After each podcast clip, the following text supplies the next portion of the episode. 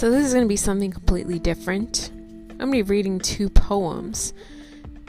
And two of these poems are from a book of poetry called Confessions of Her by Cindy Cherie. Now, two of them, one's on page 109, the other one is on page 162. Here we go. What's a beautiful woman like you sitting all alone? He grinned, sliding in next to me, purposely ignoring my unavailable vibe. Minding my own business, I replied, stone-faced, eagerly awaiting the punchline so we could hurry this up and I could return to blending into the wall.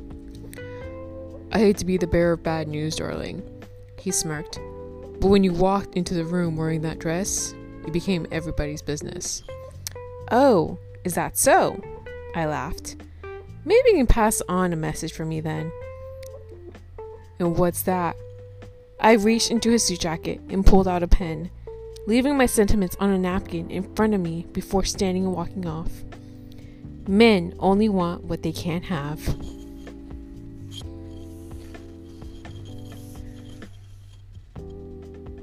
Why are you single? I have to cover my mouth when answering this question. It's the only way to contain the sea of words threatening to spill out. If I've learned anything observing human curiosity, it is that people unknowingly want simple answers to simple questions, and my mind is a rainbow of stitched complexities and colorful contradictions that prove difficult to explain. But I owe it to myself to try. The world may mistake me as picky, but I simply find no comfort in meaningless relationships. I prefer sitting in silence to shallow interaction. Engaging in small talk feels like a million leeches latching onto my body, sadly draining me.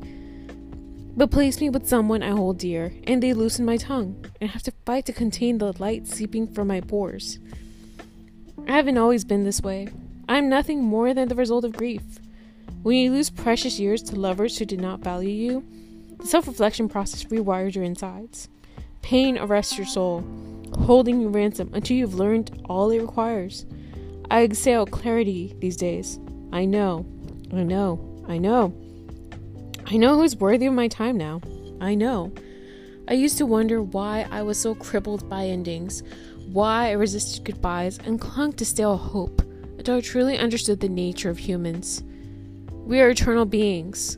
We are never made for endings. Significant to the journey of mortality is finding a hand to hold throughout the eternities beyond this life.